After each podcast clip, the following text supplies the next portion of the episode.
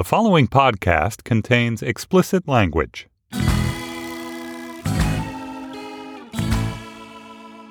Hello, and welcome to the Preserving Optionality edition of Slate Money, your guide to the business and finance news of the week.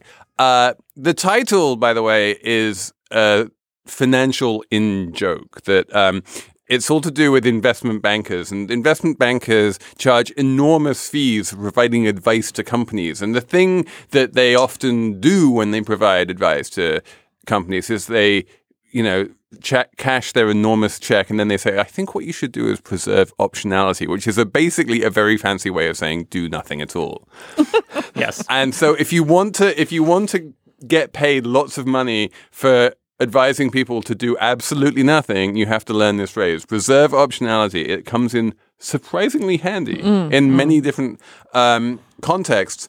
I am Felix Salmon of Fusion. I am joined with the core Slate Money team. No last minute swap outs. So here. Felix, I wanted to ca- call this episode the Getting the Band Back Together episode. I think exactly. I can't remember the last time we were all in the Slate studios together. It feels cozy. It is. It, it feels cozy. Um, Kathy O'Neill. Yeah. You have a book coming out. It's really exciting. It's four days from now. I'm just about to vomit with excitement. I feel like next that's, week... That's the best kind of excitement. The part that gives you like queasy, bilious you, feeling in like, your stomach. I alternate between like like nausea and, and ecstasy. Yeah. So um, so next week, I think we're going to just devote the entire episode to Kathy's book. That's if Jordan can actually get find time to read it. I'm yeah. going to read the book. Oh, have I been introduced? No, this is how I'm being introduced. I'm going to read the book. I'm looking forward to it. Um, so, but what is the book? We need the official plug. It's called Weapons of Math Destruction. And you will hear all about it next week. Um, and in case you hadn't noticed, there's there's a guy who's bad at reading books in the studio with us too, Mister Jordan Wiseman. I I can I is good at read.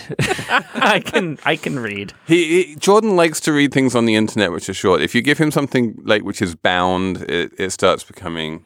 It's just it's that Jordan tricky. is like it's one tough. of those like I'll wait till it's urgent type of people. That's that's basically my life. Um, I am gonna we are gonna talk this week about shopping malls and a chain called Aeropostale because I feel like we haven't done much tween fashion of late.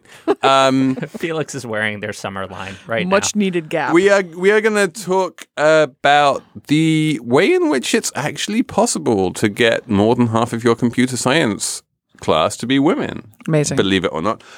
But, and this is the big financial news of the week, I think. This is my favorite story of the week. We're going to start, Jordan, talking about tax havens and Ireland and Apple. Yes. So what is going on here? So, yeah, uh, the E U's competition regulators, basically they're antitrust regulators, uh, came down with a ruling this week saying that Apple... Uh, it needs to pay thirteen billion euros in back taxes to Ireland. And the weird thing about this story is that Ireland isn't particularly happy about this. They don't really want those thirteen billion euros well, in back taxes. The, the, well, the depending Irish, who you yeah, talk depending to. on who you talk to. This is yeah. the wonderful thing. So the Irish have made quite a cottage industry about uh, uh, in, in attracting companies like Apple with very low ta- by, by dangling the carrot of very low tax rates in front of them. But now they're faced with this fourteen billion dollars windfall. Yes. They're like, really? I mean, this is a lot of money to just turn our nose up at. Well, so the idea is they, some, they want the money. I mean, they're well, still not do. really... Like, well, I mean, yeah. okay, individuals in Ireland. Yeah. And some of the government. Some, like the Sinn Féin people were like... The cabinet is split on this. Yeah. But the people who promised Apple the low tax rate are being doing the honorable thing and saying, no, no, no, we promised them a low tax rate. There, we have to... We have to be true to our promise. There is a great quote um, where it's so Irish. One of the ministers says, we can't do this because it's going to give us a horrible reputation and companies are going to be mad at us and we're going to be this place that does funny business with taxes and we'll be, quote, eating the seed potatoes. So Irish. So yeah. Irish. As an Irish person, I'm like, wow, that's Irish. But I mean, all I meant to say yeah. is like, they want the money, but they also are afraid of what the consequences of taking yeah. the money are. Yeah. Right? So, well... Well, but but let's let's go back first and... Talk about the details. Talk maybe? about like what this ruling is, because yeah. it's fascinating. This is basically the E U Competition Commission, as you say, doing its job and saying, we want a level playing field within Europe. And what you can't do is is basically allow companies to pay zero point zero zero five percent of their revenue in taxes, because that means that you're just going to have this race to the bottom among companies just going to the lowest tax jurisdiction cu- country rather than, you know, going to where the labor is best or anything like that. So they're saying it's unfair competition between Ireland and the rest of Europe rather than it's illegal taxation. The, the actual taxation was perfectly legal. Well, so... So, yeah. So there, I think there are two levels of what's kind of going on in Ireland, and it helps to have some context, right? So there's like normal tax avoidance, like everyday tax avoidance, where you try, where this is what basically every company that is capable of doing it does, where you try to book your profits in a country where it just has a very low tax rate, right? Ireland has a twelve point five percent corporate tax rate. That's pretty low. It's pretty low. And so if you're a tech company, the name of the game is figuring out a way that you can theoretically book your profits in Ireland. Maybe one way you do that is you hand over your intellectual property to an Irish subsidiary. And then when you make money off that intellectual property, it gets booked in Ireland at a low rate. Or, or, or the way that Apple did it is they created yeah. this company called Apple Sales International, exactly. which technically was the company which sold basically every Apple product sold, not only in Europe, but all throughout the Middle East and North Africa. And okay. But, but, so, wait, but twelve point five so, is a lot bigger than... Well, so that's what we're getting to. zero. So then, zero zero five So it's like you have this low tax rate, right? So that's normal tax avoidance. That's that's and the E U isn't trying to regulate that. They're saying it's fine if you have a very low tax rate. But then there's this second level that was going on with Ireland. And basically... what this company, Apple Sales International, the subsidiary, was doing was it was booking all these profits, but then, and it was booking all the profits for Apple sales in Europe. It's a lot of money.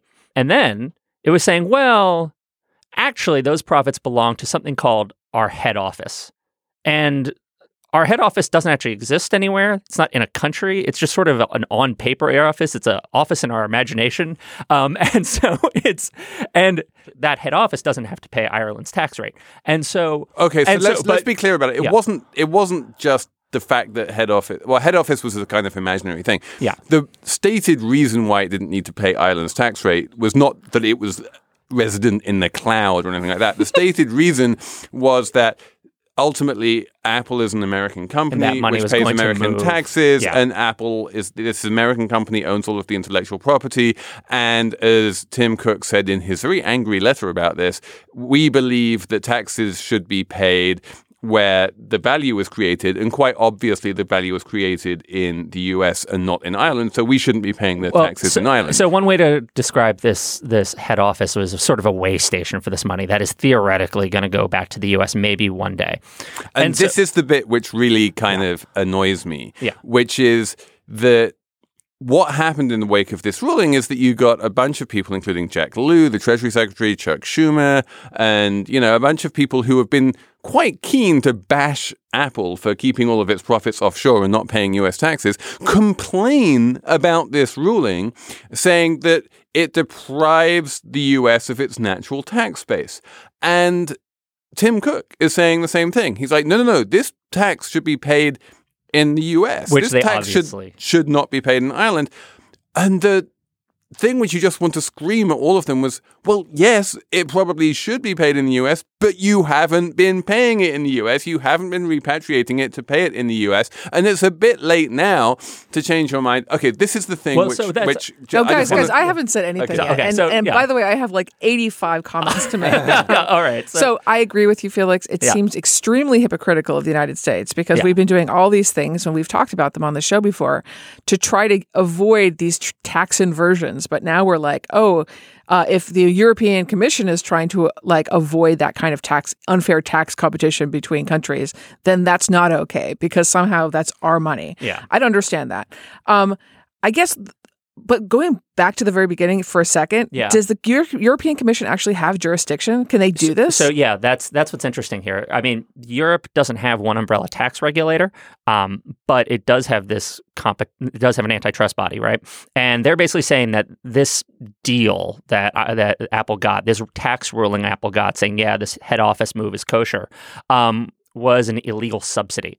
And typically, the idea of stopping subsidies is um, you're supposed to not you know, give money to your like your big national car company or something like that. You're you're not supposed to subsidize. You're not supposed to pick and choose. Yeah, you're companies. not you're not supposed to. You know, uh, but this time instead, what they're saying is, well, you're subsidizing these multinationals essentially, and that's unfair too because other companies that don't get that subsidy aren't playing on an even play, even field. Um, you're seeing sort of similar stuff happening with companies like uh, uh, like Starbucks and McDonald's and with things they do in Luxembourg, and there are actually thousands of smaller versions of Of these deals all across Europe. Um, and that's what has a lot of people kind of worried is that, you know, Apple is the biggest version of this and its deal is particularly is, is a little bit different than some of the other ones.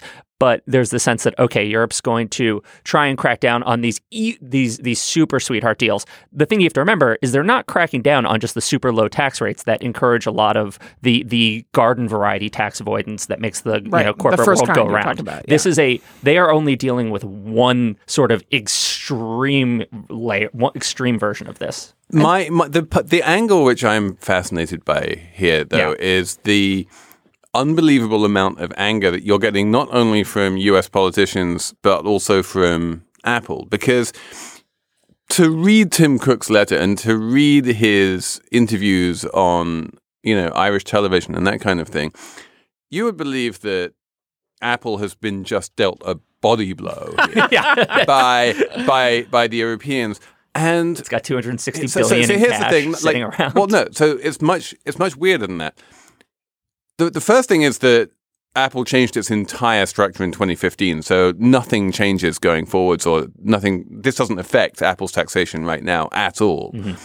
The other thing, which is I don't think anyone's really picked up on, and it's just astonishing to me, is that this thirteen, sorry, fourteen billion dollars ruling from the E U saying, oh, oi, Apple, you need to pay the Irish government fourteen billion dollars in back, ta- back taxes. How much do you think, Kathy, that that raises Apple's total tax liability? I was just thinking, like, it's about seven percent of the mo- amount of money they have just literally lying around, it's, right? Well, the, the answer is that it raises Apple's total tax liability by zero. What? By absolutely zero. The, because there's a dual taxation treaty between the U S and yeah. Ireland, oh. if Apple pays those taxes in yeah. Ireland, it does not need to pay those taxes in the U S. Now, it wasn't paying those taxes in the U S yeah. either. Anyway, but right now, on Apple's balance sheet, it has a twenty-four billion dollars tax liability so they should be to the U S. Completely neutral to it. It's, it is completely neutral to Apple's balance sheet. I mean, one hundred percent neutral. It does not affect Apple's balance sheet at all. Yeah, it does circle back, though, to the fact of the matter that they were never planning to repatriate this money. And I, I does, well, I think I, I, I think that. they were, and, and I think this is the real reason why Tim Cook Wait, is angry, is that when you have twenty-four billion dollars that you owe the U S and you're not paying the U S, that is leverage. He had leverage over the U S and he was making noises that he was going to start mm. repatriating these things and start paying a lot more tax in the U S. And he was sort of in quiet negotiations with the Americans about starting to pay all of these billions of dollars in taxes that they haven't been paying until now. And if Ireland goes and snaffles all of that money, then he loses that carrot in negotiations with the U S. Wait, that's, a good point. That's the main thing that he's losing here. And it's The leverage is for the tax holiday. Wait, when presumably. you say negotiations, are you talking? Yeah, wait, are you talking about a temporary repatriation tax holiday? Is that what? What, what negotiations? That's my guess. Who knows? I yeah, mean, it could because, be that, I mean, or it could just be like some other yeah. weird thing. Maybe he just wants the Justice Department to stop trying to break into iPhones. There's any number of things he could be asking for. Here's why the U S should welcome this. The U S should welcome this because if Apple gets gets screwed by European ta- taxes, even after the fact, then fewer people, fewer companies will pick up and move to Ireland in order to avoid taxes. Because they're like, see, I don't understand I, what's going to happen in the future, so I'll just stay here in the United States. I actually Isn't that, that the thing that we want well, as Americans? Not, see, the reason I disagree with that is because you're still not addressing the fundamental issue with it's still a really good deal to be in Ireland with that twelve point five percent tax rate. Um, this was make. What they're saying is a- Apple can't get an even better deal than that. They can still, it's still worth most companies' time to go and do the legal footwork you need to pay, you know, ha- it makes it less attractive. Yeah, it does make it less attractive. And the other but I don't I, think it, I don't think the margin is enough to really make or break many decisions. The other thing I want to mention, which I know Felix is going to enjoy, is is a, a, an analogy to the EpiPen situation. It's like, here's what Apple is really doing. And like that imaginary thing that you were talking about, yeah. um, that imaginary home something. The way station. Right. So Apple office. is basically like hiding behind having sort of patent protection going on in the United States. And by the way, political protection, um, obviously, in the United States. But it's getting its tax rates for Ireland. Yeah. Similar to the way that Mylan, which is, you know, makes the EpiPen, gets patent protection from the U S, but its actually tax base is in the Netherlands. Like these multinational corporations are picking and choosing what they want from each country. I mean, it's That's like a really good point. It's That's like a, if I yeah. wanted to, if it's like if I wanted like the maternity leave in Scandinavia, but I wanted to have like to be a, an entrepreneur in New York City, like I can't do that as an individual. I have to choose a country to live in. But these multinationals get to literally get the best of each world. Okay, so yeah. Kathy, since you've gone and done it. I did it. You've gone and brought up that word EpiPen. I know you wanted to talk about are, that. Are and, you doing and, part and two? so, so I've I'm now on the spur of the moment unilaterally expanding this podcast from three topics to three and a half. All right, because I just want because we did get a, a bit of um, feedback on the on last week's episode. Someone referring to it as a drug as opposed to when a we when we talked when we talked about EpiPen, and we talked about lots of interesting things about EpiPen. But there is one big thing about EpiPen which we didn't talk about, and I think it's just, since we have Kathy here and she loves to talk about EpiPen. I do. Um, the one thing which I which we should just very briefly talk about is this thing, which is that yes, the EpiPen is a six hundred dollars device, but what you are paying for is not the drug. What you are paying for is the device. Yeah. The drug is out of patent, out of copyright. Anyone it, you can buy it actually in any drugstore for like a buck fifty, and you can, you know, if you want to, if you go into an anaphylactic shock and you have the drug which you picked up at the drugstore, you can, you know, put it into a syringe, inject it in yourself, and it does exactly the same thing that an EpiPen would do. The only thing, the, the, the amazing thing is that Mylan has managed to patent a delivery device, not even a drug, uh, and that somehow the F D A has managed to give Mylan a monopoly on epiphedrine, del- you know, delivery devices rather than on the drug itself. And that every time someone else tries to come out into the market with a new delivery device, somehow they get shot down. Well, there was, I mean, there, there's, I wouldn't say every time. I would ha- I mean, the device itself is off patent. The, there was one particularly important instance. Teva Pharmaceuticals was going to come out with a generic EpiPen essentially. And then for whatever reason, it's not clear, their device didn't work well enough, and the F D A said no dice, and they can retry in twenty seventeen, basically.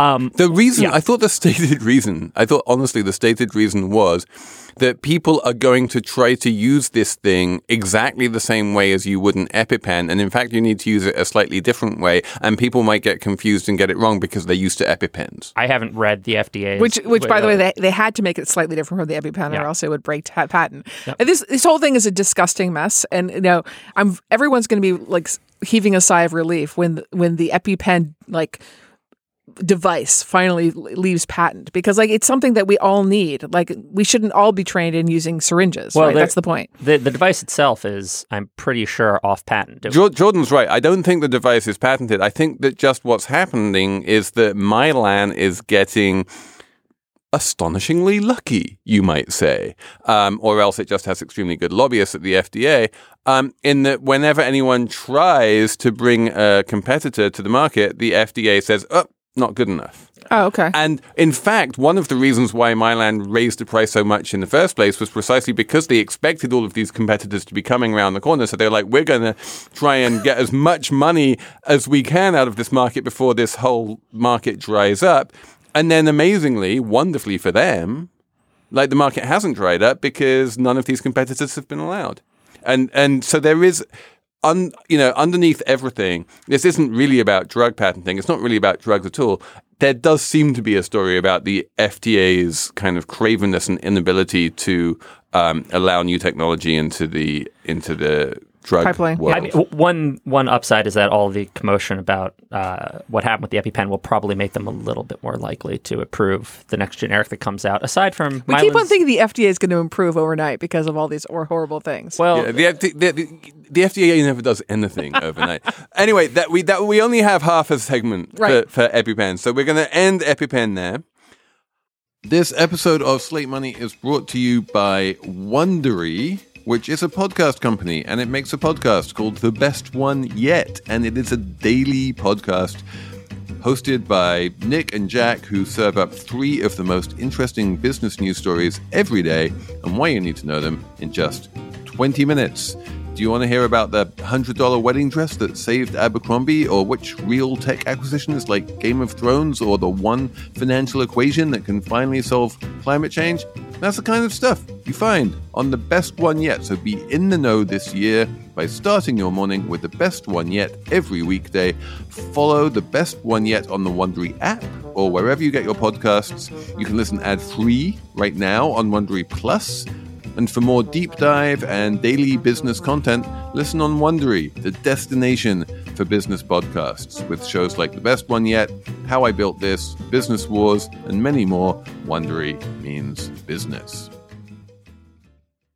And and now, Kathy, yeah, you have some good news for us. I do. I'm going to be upbeat today, guys. Is that okay with everyone? Yeah. So here's the bad news.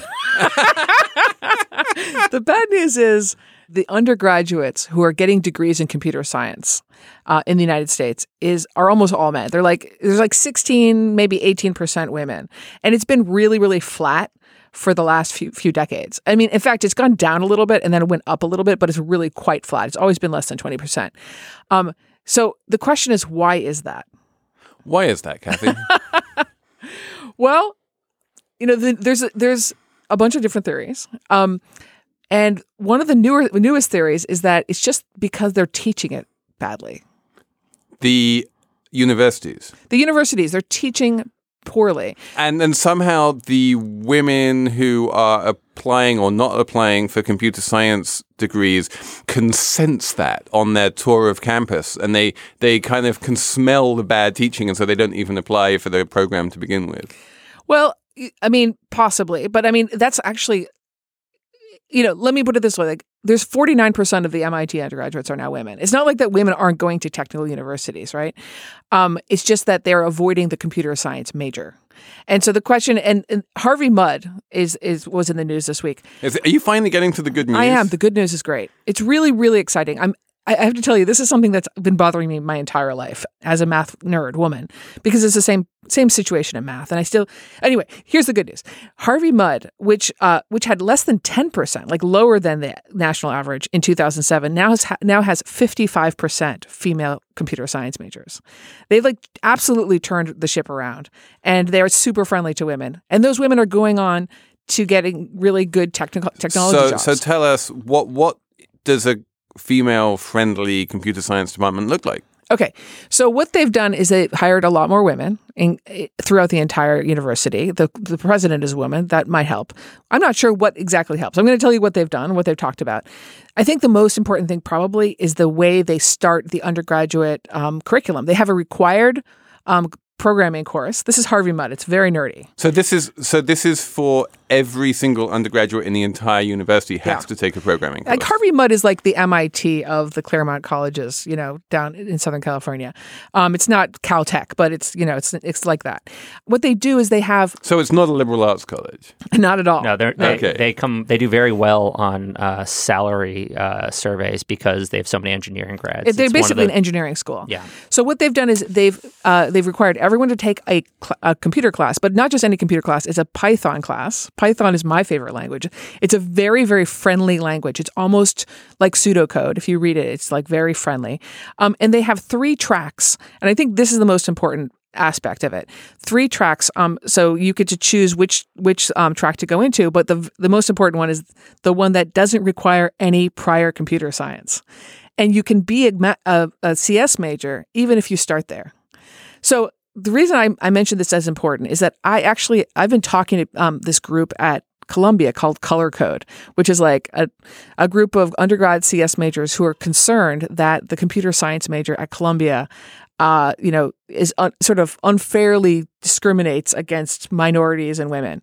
Um, and, you know, I, and I, I, I live near Columbia, so I don't want to like rule it as, I don't want to like point it out as like the worst performing in any sense of the word, but they do things uh, in the computer science major at Columbia that are that are really not helpful for people. And the number one complaint is that, you know, they it's a it's a weeder course. Like the first undergraduate C S major course is a weeder course that very much um, a, a, appeals to people who've already been programming for like so, ten so years. When you say a weeder course, what you mean is a lot of people take it and not most people don't even finish it. It sounds like the equivalent of organic chemistry or something to weed out by uh, pre-med yeah. majors. That so kind of thing. The quote I was told by one of the One so just, just, well, first of all, can you just tell me what is a weeder? Yeah, course? yeah, somebody, yes. But the quote I was told was the very first day, the professor, who's actually a nice guy, said to the class, half of y'all won't make it. Yeah.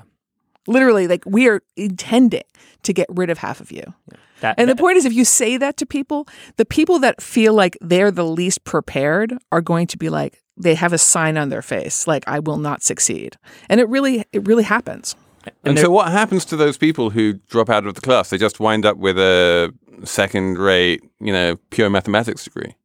Not necessarily. uh, so there's actually been some research on this and, and what happens to the women and minorities who get weeded out. And uh, it's they, they a lot of them go into like liberal arts and just easier majors. Um, yeah, yeah. This is, they, they, a lot of them get discouraged from the idea of doing science at all because they are a little bit more sensitive to failure than dudes. Yeah, dudes have it no is sense absolutely a sensitivity to failure, and it's not just men, uh, women yeah. that are sensitive to it. Some men are too, but yeah. the point is that it's statistically much harsher yeah. for the people who are who haven't had a lot of success already. Yeah. So there is one class at Columbia, as I understand it, that you can take if you have no experience in computer science, but you can't then go on to be a computer science major because there's just not enough time. So it's. All I'm saying is, is a design. There's a designed curriculum. It happens at Harvey Mudd. They're they're expanding it to other colleges. That really works. Now, the bad news about this new design is that it's expensive. It takes more resources. And I, I know people at M I T doing this as well in mathematics and statistics. It, they flip the cl- course, the the classroom. They have more teachers. They have group work. It's very interactive. It takes more resources. So that's going to be a problem for places that aren't, you know, small, really, really expensive schools. Like Harvey Mudd costs seventy-two thousand dollars How a much? Year.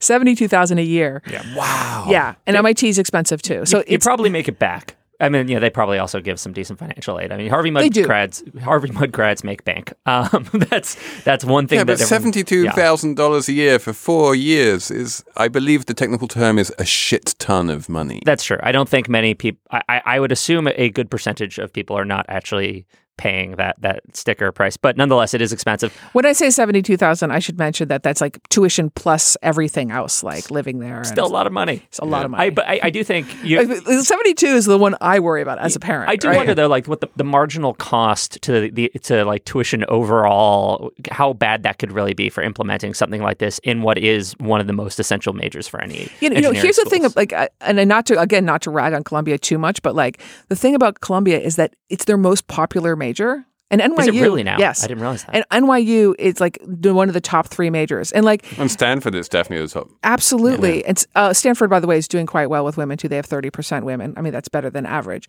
Um, so they have all these people that want to be C S majors, and you're weeding them out. Like, why? You'd think that they would if and, and this is like something I complain about a lot. But if you think if the if the academic world responded like a business responded, they would go, oh my God, we have all of this demand. We should create more computer science graduates. Exactly. Why not? Why don't we expand the computer science department so that it has all kinds of different? It's not yeah. like teaching computer science is vastly more expensive than teaching anything else. No, that's true. And actually, I want to no. I want to jump on this too, uh, just elaborating on why it makes no sense because the idea of a weeder course really uh, very much comes from pre-med. I mean, that's a, that's a huge part. Of it. And it makes sense in pre-med because there are only so many spots in medical schools. Not everyone who finishes pre-med will even get accepted. Exactly. So you need to weed kids out of that because otherwise you're just going to have a lot of people who are suddenly faced with, well, you don't have to, but it, at least there there's a rationale. Computer science, there is... You know, n- there is no surplus of computer science grads from top universities right now. Right. If you can produce more of those, that's good for everybody. There's no, there's no, it d- there's no at need to, there's no unless, yeah. natural limit to yeah. the number of C S majors we want to see. Yes. So, so all you schools out there teaching computer science, which is probably every school out there. I mean, realistically, um, stop dissuading people, and especially women, from studying computer science, and don't weed people out. And the more computer science graduates that America has, the better we will be at making America great again. The better we will be at... Wow. Okay. Um... Reboot your credit card with Apple Card, the only credit card designed for iPhone. It gives you up to three percent daily cash back on every purchase. Plus, Apple Card has no fees, not even hidden ones. Apply for Apple Card now in the Wallet app on iPhone. Apple Card issued by Goldman Sachs Bank U S A, Salt Lake City branch. Subject to credit approval. Variable A P Rs for Apple Card range from nineteen point two four percent to twenty-nine point four nine percent based on creditworthiness. Rates as of February first, twenty twenty-four. Terms and more at apple card dot com. It's fashion time here on Slate Money. It's always fashion time with you, Felix. It's always fashion time with me. I'm I'm literally wearing my father-in-law's um, shirt right now. It's nice. Um, so it's very tiki bar. I, I there's there's like some multicolored palm fronds in blue, purple, and it's, green. It's there's nice. There's a lot going on here. I did not buy it at the shopping mall, and in this I am. Do shopping malls still exist? Quite. This is a very good question. Okay, it turns out that no, shopping malls do, do still exist, but you know, the modern people. I, we, we we try not to use the M word on this show. The snake people. They. Have more or less given up on going to shopping malls because it's a miserable experience. Who wants to, you know, walk around an antiseptic, air-conditioned bunch of shops for hours on end? I've never understood the appeal of this, but now it turns out there's a whole generation of Americans who don't understand the appeal of this, and what they're doing is they're not going to the mall. I used to have this thing when I went to malls, because that was what, what people did when I was a teenager, yeah. Where like if like twenty minutes in, I had some kind of like feeling of, I called it the mall coma. Like I just, I couldn't breathe, I couldn't think, I just ended up at Friendly's eating like peppermint stick ice cream. I used to spend a ton of time at malls when I was a kid. I'd go to the arcades, and anyway, this is tangential to, I just say there is, there There is a certain appeal to just being inundated with retail and things. And now people just go on the internet. Yeah. Like, so, also, if you have to have a car to get places, it's a central meeting place where everyone can just kind of hang out and do whatever. There's there's a logic to it. But now it's lost its appeal. And it has lost its appeal partly because, you know, the kids these days are less likely to have cars. The result of this is that a bunch of companies which were built on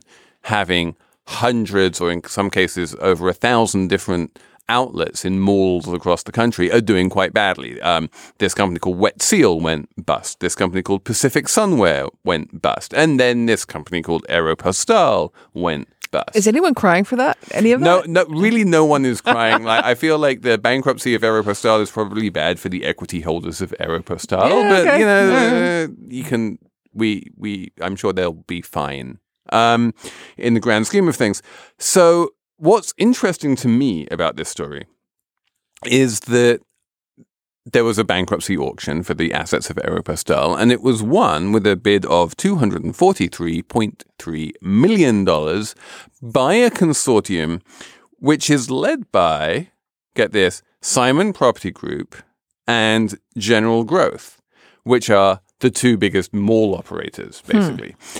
So what happened is that these mall operators looked at Aeropostale and said, you have eight hundred stores open.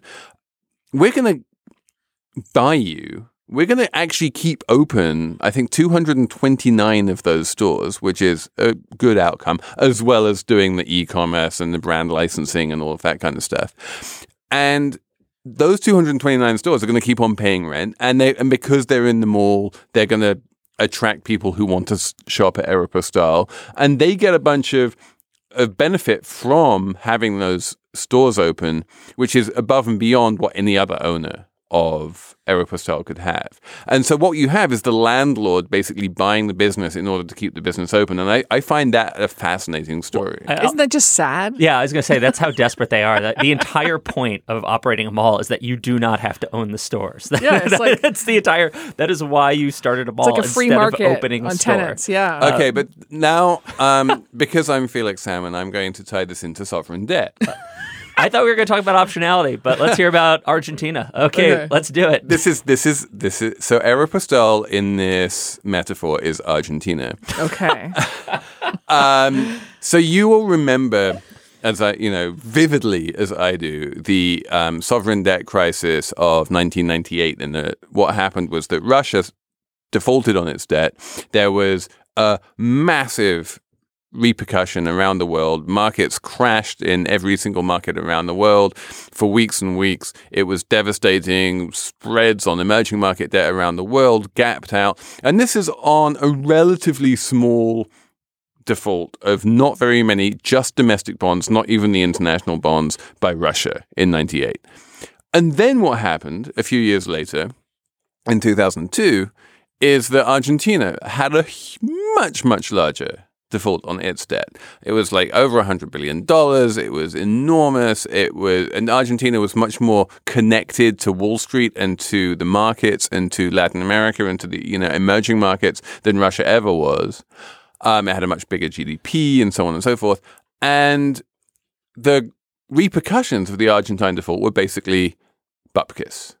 Nothing happened. There was no crash. There was no contagion. I mean, there was a little bit of contagion before the default in Brazil, but then after the default, nothing happened. So who are the mm-hmm. landlords here? I'm so lost. The the metaphor, which I'm painfully drawing here, is, is the, well, Argentina was described as the slowest train crash in history. Mm-hmm. Like, everyone saw it coming. Mm-hmm. Um My, the, what I'm trying to say here is that slow-moving train crashes are much less harmful. Mm. What I so what I'm less saying less collateral damage. What I'm saying is that what Simon Property and, and General Growth, they're not in Aeropostale for the long haul. They're not buying the equity because they want to own it in fifty years and they think oh. it's some wonderful, great long-term investment. What they're doing is they're softening the blow. They're putting foam on the runway. I was going to say foam on the runway. Foam on the runway. And what they're, what they're doing is they're saying, we can keep these stores open until the point at which we can find a better tenant to take over that store. And then we can just, you know, close down that store, replace it with a better tenant, rather than just having an empty store yep. and have to scramble around to try and find a tenant for the empty store. Or until, like, malls die officially. Until malls die officially. Exactly. So they have... It look it makes them better in the short term, and it makes their cash flow a little bit more certain. They get to continue, you know, getting the rents... And the, they slow down the train crash. And if you slow down the train crash, that's good not only for the mall operators, but it's actually good for all the people who work at Aeropostale as well. You know, this also makes me think about the, you know, this issue of keeping storefronts full, right? That being necessary, like just avoiding blight in a mall. You know, it makes me think that there's probably some contagion amongst these company, all these companies that rely on mall sales, right? Like if one goes out of business and the storefronts start going empty, like, sh- you know, Strawberry down the block, or like Forever twenty-one, a few doors down, is hot also topic. is also going to be a hot topic, is going to be in trouble. And so I wonder if there's like an index that you could, like you could create an index you could short then of all these mall companies. As one goes, the others are going to fall. It's the Cinnabon. Well. The Cinnabon Index. Yeah. Cinnabon, Cinnabon would totally Cinnabon. be on there. Totally. Cinnabon is the nexus, man. People there. go, people get addicted to Cinnabons, and that's not why they go to the mall. I lied when I said I didn't know what malls are for. So anyway, if you have ever been to a mall, do write to us at slate money at slate dot com because we have no idea what we're talking about. I feel that it's time for a numbers round because we need to, you know, we, we we've already squeezed three and a half topics yeah, into this time. thing. Yeah, it's time. Let's do it. Okay, so, My Jordan, number. What's your number? You're looking at me like you're expecting a number. I am uh, expecting a number, not Jordan. Yeah, I so, hope you have a number. Yeah, so my number is sixty-eight, which is the percentage of Americans who, at some point in their lives, uh, won't pay any federal income taxes. Um, there is a... Uh, You know, there's the famous forty-seven percent number, right? During the two thousand twelve, we all learned there were forty-seven percent of Americans who don't pay federal income taxes. And those were the takers, and Paul Ryan and Mitt Romney were running for the makers. Um, the thing about those sorts of stats, and, and it's useful to think about uh, this with like poverty statistics too, anything that tells you about how many rich or poor people are in this country, is that they don't really give you the full picture because people's incomes change over their lifetime. Some people are going to be poor for ever. Some people be poor for a month. People go in and out of it. Same with this tax status. It turns out that over the course of lifetimes, more than two thirds of Americans will at some point be among the quote takers. Well, um, does this that is include, after their kids. Yeah. Does this include like when you're in college? Uh, yeah. I mean, it's in it's in lifetime at some point. I have to double check about. I mean, no how child many... pays taxes. So yeah, it's well, no, be these are, these to... are, and, and yeah, college these students tend not to pay taxes. And when you're in jail, you don't pay taxes. And, and there's lots of reasons why. Or when yeah. you're retired, let's you just know. say when you otherwise might be paying taxes. yeah. two-thirds of the list. yeah. yeah. But it is true that these things are highly variable. And But, you know, the other thing is that you can afford to not pay taxes if you have wealth. Like, if you have a wealth cushion and you have a year of very low income, you're like, okay, I'll just spend down my wealth. It's less harmful to you than if you don't have any wealth. So, yeah. it, you know... Just because you're not paying taxes doesn't mean you're poor necessarily. That is true too. Just so ask Donald Trump. Yes. Sorry, we're not allowed to use that word. Those, I was going to say, I, I broke get, my rule. If I had done that, I'd be getting. Just, I would be. Jordan, I would be did you notice that you. I broke that rule last yeah. time? Did you? Oh, you were away. You didn't. You didn't listen. Yeah, I'd be way. getting reamed right now. Anyways. Okay, so I, I have a number which is a birthday number. Um, I would like to take this opportunity to wish a happy fortieth birthday to Vanguard. Oh, um, it's, they're, they're forty years old this week, and happy birthday, Vanguard. And there was this attempt to try and work out how much money Vanguard had saved people over the years. And so that's my number. It's five hundred fifteen billion dollars. On wow. fees. Which is made up of one hundred seventy-five billion dollars in f- fees. That is, the Vanguard fees are much lower than you would otherwise have paid. So that savings is about one hundred seventy-five billion dollars. It's, and then there's another one hundred forty billion dollars in trading costs because mm. Vanguard doesn't trade as often as most other um, They're passive investing. Places you can put yeah. your yeah. money. Isn't it kind of Marxist of you to talk about I, I'm totally Marxist on this.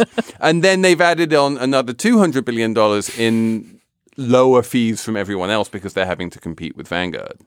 Um, and that adds up to five hundred fifteen billion dollars. And then, of course, you can sort of extrapolate it forwards and say that in a few years' time, it's probably going to reach a trillion. Vanguard has saved Americans an absolutely astonishing amount of money. And you can quibble with whether that's actually true, because it does look like Wall Street and the buy side seems to be doing quite okay for itself these days, and, and that, you know, it's not exactly in the poorhouse, but it is clearly a force for good in the world. So happy birthday, Vanguard. All right. My number is sixty-one. Um, it's a really good number. I'm, as I said, I was going to be positive today. In the United States, in the past twenty-five years, the teen birth rate has declined by sixty-one percent yep. nationwide.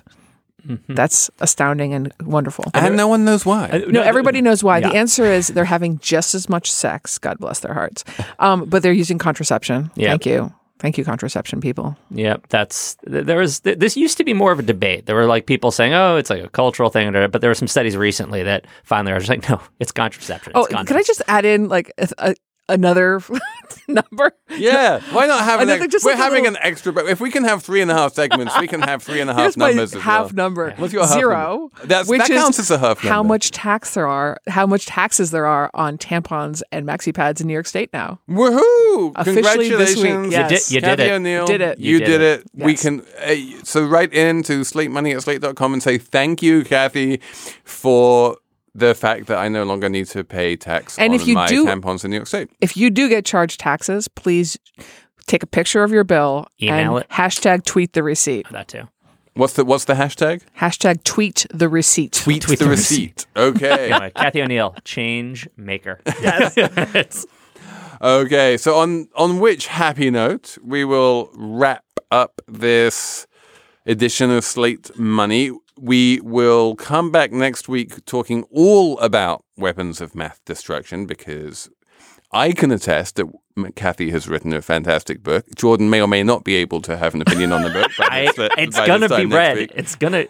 The book will have been read by me by right. the time we um, record.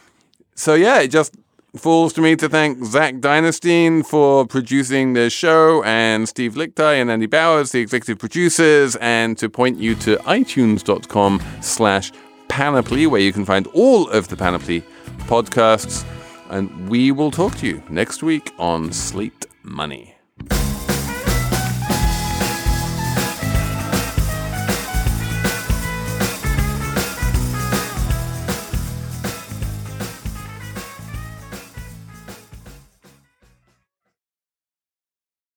When you need mealtime inspiration, it's worth shopping Kroger, where you'll find over thirty thousand mouthwatering choices that excite your inner foodie. And no matter what tasty choice you make, you'll enjoy our everyday low prices, plus extra ways to save, like digital coupons worth over six hundred dollars each week. You can also save up to one dollar off per gallon at the pump with fuel points. More savings and more inspiring flavors make shopping Kroger worth it every time. Kroger, fresh for everyone. Fuel restrictions apply.